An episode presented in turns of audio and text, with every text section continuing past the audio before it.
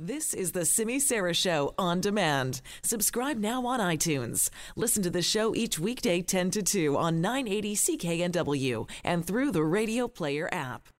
Let's update you now on a story that we brought you a couple of weeks ago here on the show. Remember that story about how Surrey Council was considering a bylaw amendment uh, to make it illegal to sleep overnight in RVs and campers on city streets?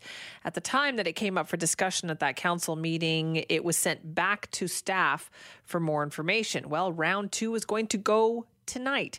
Uh, they have come back to say there were 27 complaints in the last year about people sleeping in RVs, but 25 of them were resolved. Now, to talk more about this story, we're joined now by Global News senior reporter Janet Brown. Hi, Janet.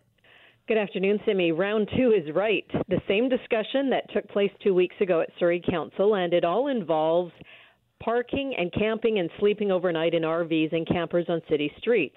Now, this bylaw amendment would also make it illegal, Simi, for such vehicles from parking for more than three hours between 6 in the morning and 10 at night near parks, schools, churches, or homes.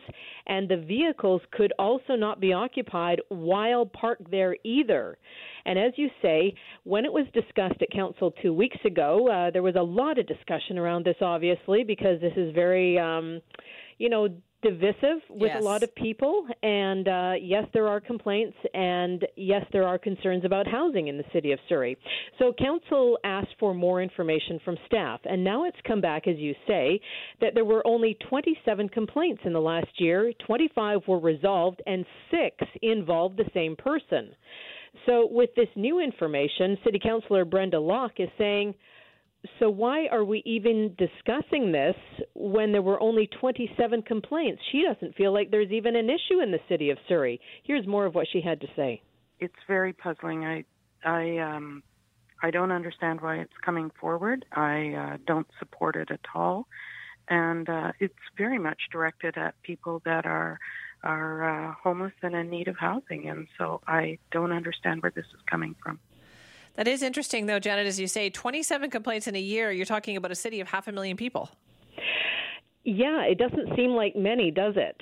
No. Um, those are the documented complaints, and I know uh, the glo- uh, global TV camera crew a few weeks ago, Simi, they drove around the city of Surrey when this uh, story first broke, trying to find RVs parked on city streets, and I remember hearing they were only able to find two, so they were a little confused too. What what all the fuss is about?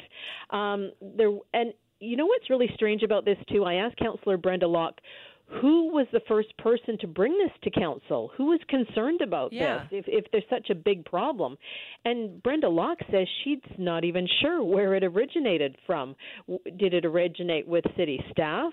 Uh, did it originate with another councillor or the mayor? She she's not sure, and really, I can't seem to get to the bottom of it either. City staff did originally say um, this came to light because of the number of complaints from businesses and residents in the city of Surrey, but these numbers, only 27, really don't support that. Right just in my view. Uh, we did hear from Mayor Doug McCallum last time too, when this came back to when this was first before council. Yeah. Um, he said that uh, there was an escalating issue in the city of Surrey, and uh, he said the issue of homeless residents sleeping in vehicles has quote popped up in Crescent Beach where he lives. Ah. So those were his comments at the time. So I don't know. Did it originate with the mayor, perhaps, and he went to staff, and then they brought it to council? I don't know. I'm, I'm, I'm still trying to get to the bottom of this. Right. But, so we know that Brenda Locke has said that she's not going to vote for this. Obviously, she's going to vote against it.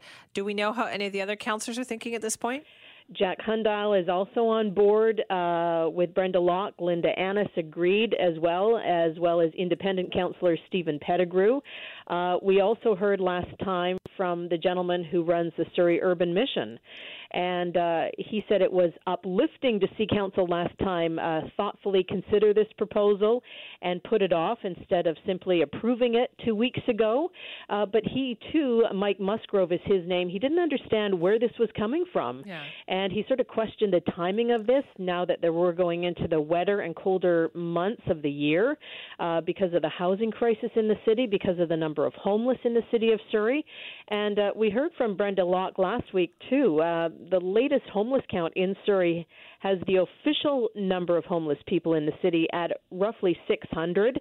But she says care providers and others who provide services feel that that's actually three times higher. Ooh. She says it could be somewhere between 1,500 and 1,800 people who are homeless in the city of Surrey.